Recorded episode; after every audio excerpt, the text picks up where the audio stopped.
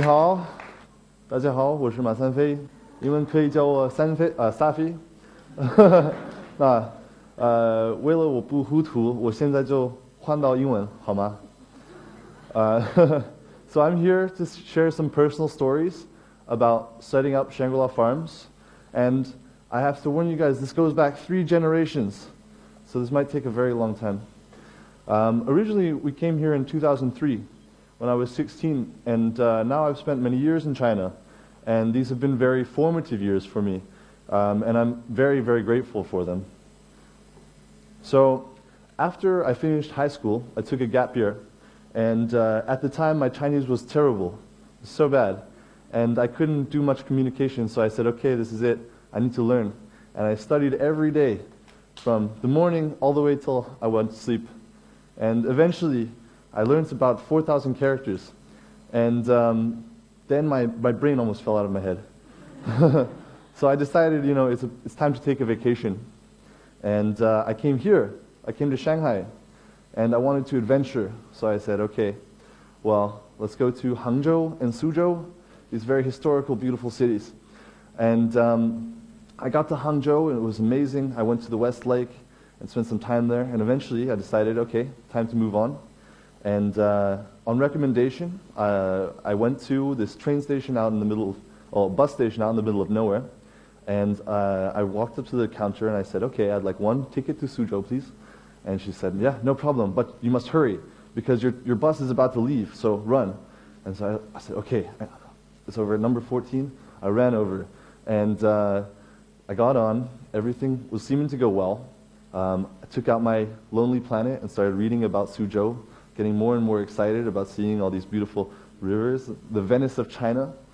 Um, and finally, I arrived and uh, got off, and um, then I went and got into a taxi. And I said, "Okay, take me to the street, so so I can go, you know, check into this hotel." He said, "No, no, wh- why not?" Uh, no, there's no street like this. No, there has to be a street. Come on.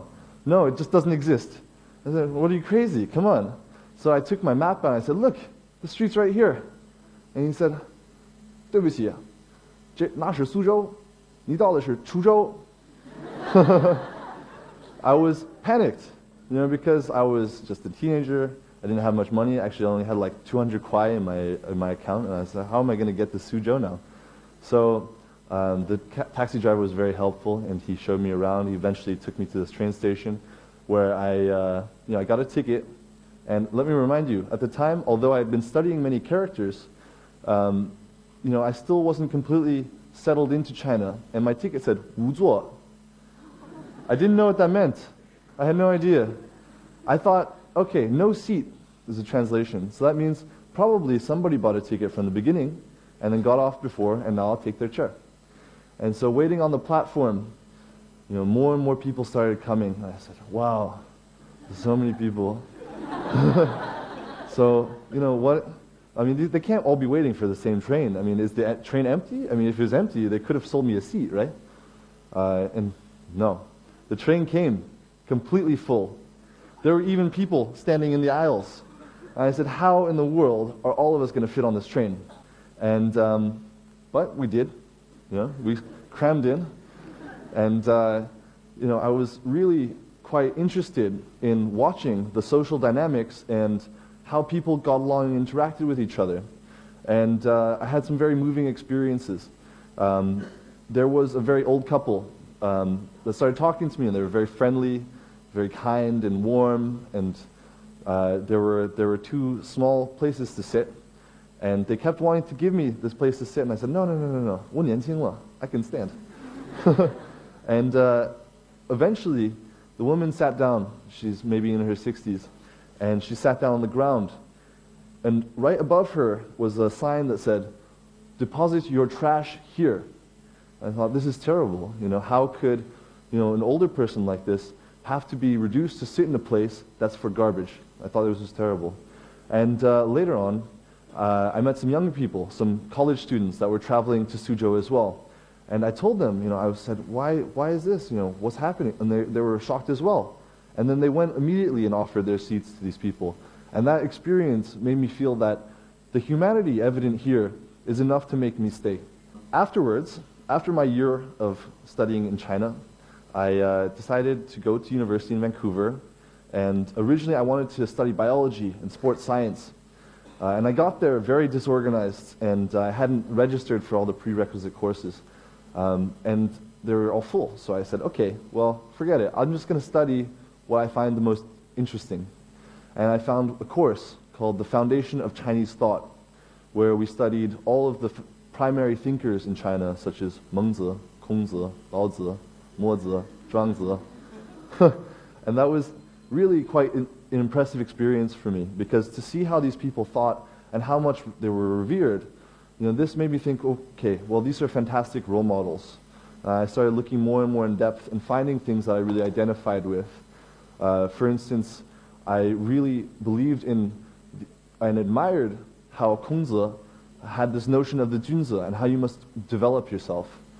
Then Mozi and how he believed that you should love each brother as if they were your own. And Zhuangzi and his kind of curiosity with life and how he believed you should learn by watching. Um, so these fantastic role models were very inspirational for me. And they, you know, they had these teachings that are timeless, that you can connect with even in modern day. So aside from China's historical role models, there's another very important role model in my life, and that's my mother. She's, uh, she's really fantastic. But, uh, so um, anyway, she uh, kind of created our involvement with Shangri-La. And she did this after going there with my father on official trip. And uh, then she fell in love with it. And she was reminded so much of when she was young because she grew up in Kathmandu in Nepal. And uh, seeing this place and feeling as if she felt when she was a child again, she decided, you know, she wanted to have more involvement.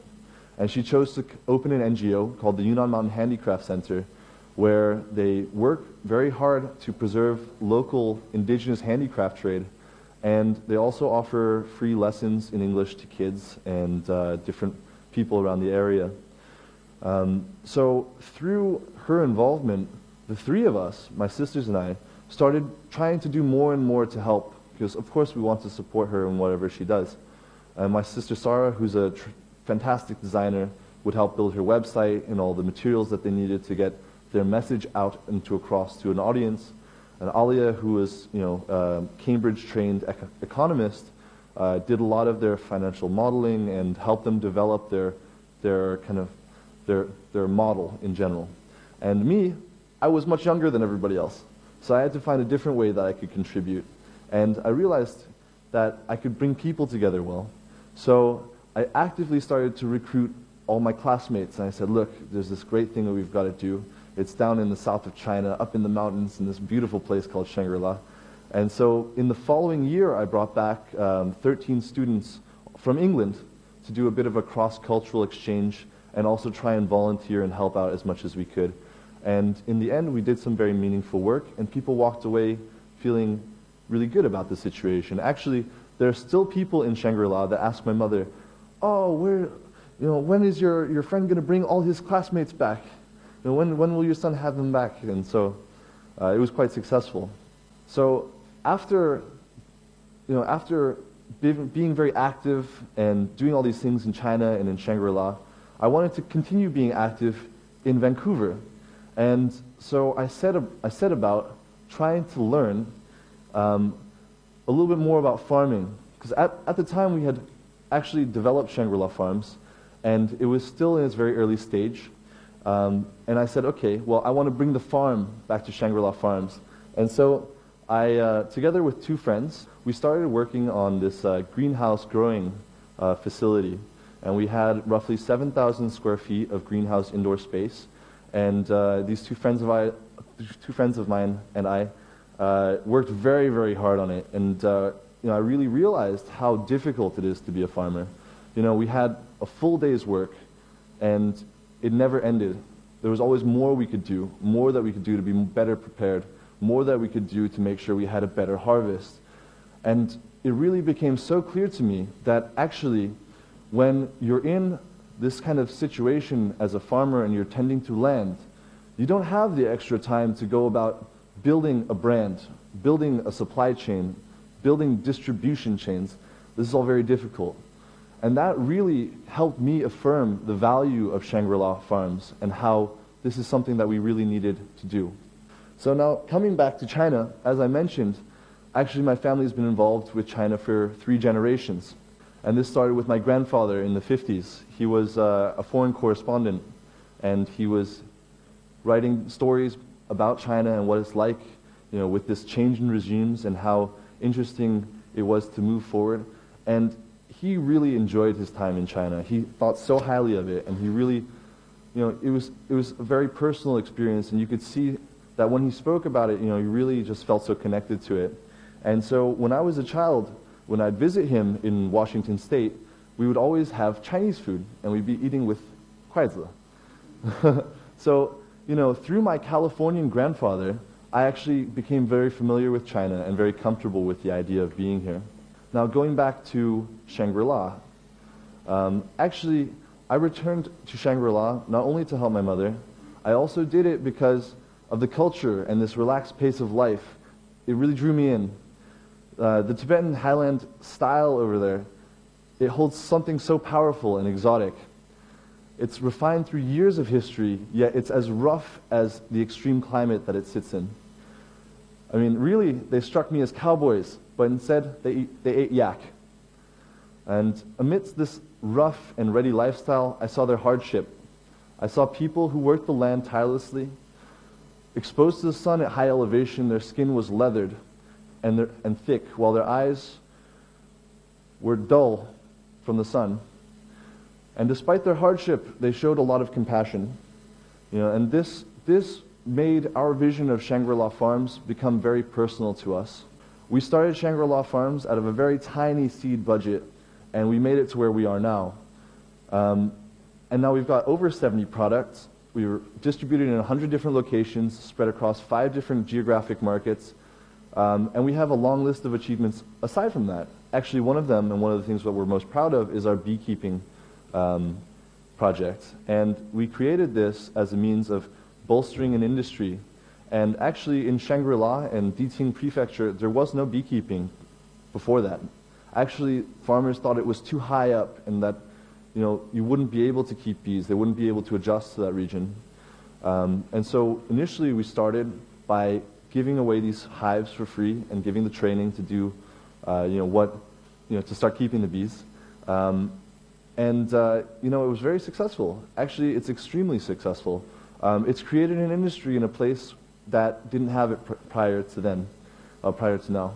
Um, and, uh, you know, it's, it's also quite exciting because we are able to see that it's not just the training that we're giving them, they're even going the next step. Um, from going from carrying maybe one to two hives at their home, some farmers have made it up to you know beyond 10 hives. Not only that, some farmers have learned how to make the hive and start getting bees in there themselves. And so when you're able to do something like, like that, it, it, it, it implies a very strong knowledge of beekeeping. So we're seeing that local talent, talent is starting to really develop. And uh, now in that region, there are about 850 people keeping bees. So going from zero to 850 is something that we're very proud of. Um, and not only that, it's also been duplicated by the government. And we work side by side in trying to increase the beekeeping in this area. You know, as part of the growth of Shangri-La Farms, we really hope to excel our development projects and to expand into new fields. Currently, we're raising capital to launch a drip irrigation project in Yunnan's coffee fields, which are now being very severely affected by drought. Um, and this system that we've been surveying and getting to know, we believe in the first year it will increase their production by 30% in the first year alone. Um, you know, so this actually proves a fantastic uh, opportunity. You know, we're, we're seeing areas go through this tremendous amount of, of hardship through their decreased production because, you know, farmers here in China, they're only given space to farm on a certain area of land. And so when your production starts to decline, that means your, your yearly income, the money that you use for your family and for yourself, is also going down. Um, so we, we plan on installing this drip irrigation system to get them back up to the capacity that they were when weather was really good. And so growing to this point has been really tough for us. You know, it's been very, very difficult. Uh, we've had a number of very strange and interesting challenges that I would never have expected before. You know, sometimes things happen so quickly that I feel like I'm just in a blender and going around in circles. Um, but, uh, you know, it's also partially because we, when we started off, we were all very young. Um, not to say that we're old now, but uh, we started off and we had an ideal and we had a plan, but we had no idea how much actually was going to go into it. And so we made a lot of mistakes. You know, we made a lot of mistakes and we've had to deal with people of all types. You know, people that actually didn't want to help us but wanted to hurt us. And you know, despite all of these obstacles, we're here and we're here to stay. We love what we do and we believe in its value and integrity. As we grow, our team gets stronger and stronger. Our team has never been more competent and knowledgeable than now. Our strength comes from the common values that our team shares. And we believe in the integrity and honesty of hard work. We're a group that wants meaning in our lives. We want to make a difference. We are Shangri-La Farms. Thank you. And if you would like to join us, please get onto your 新浪微博 and 关注香格里拉农场。谢谢。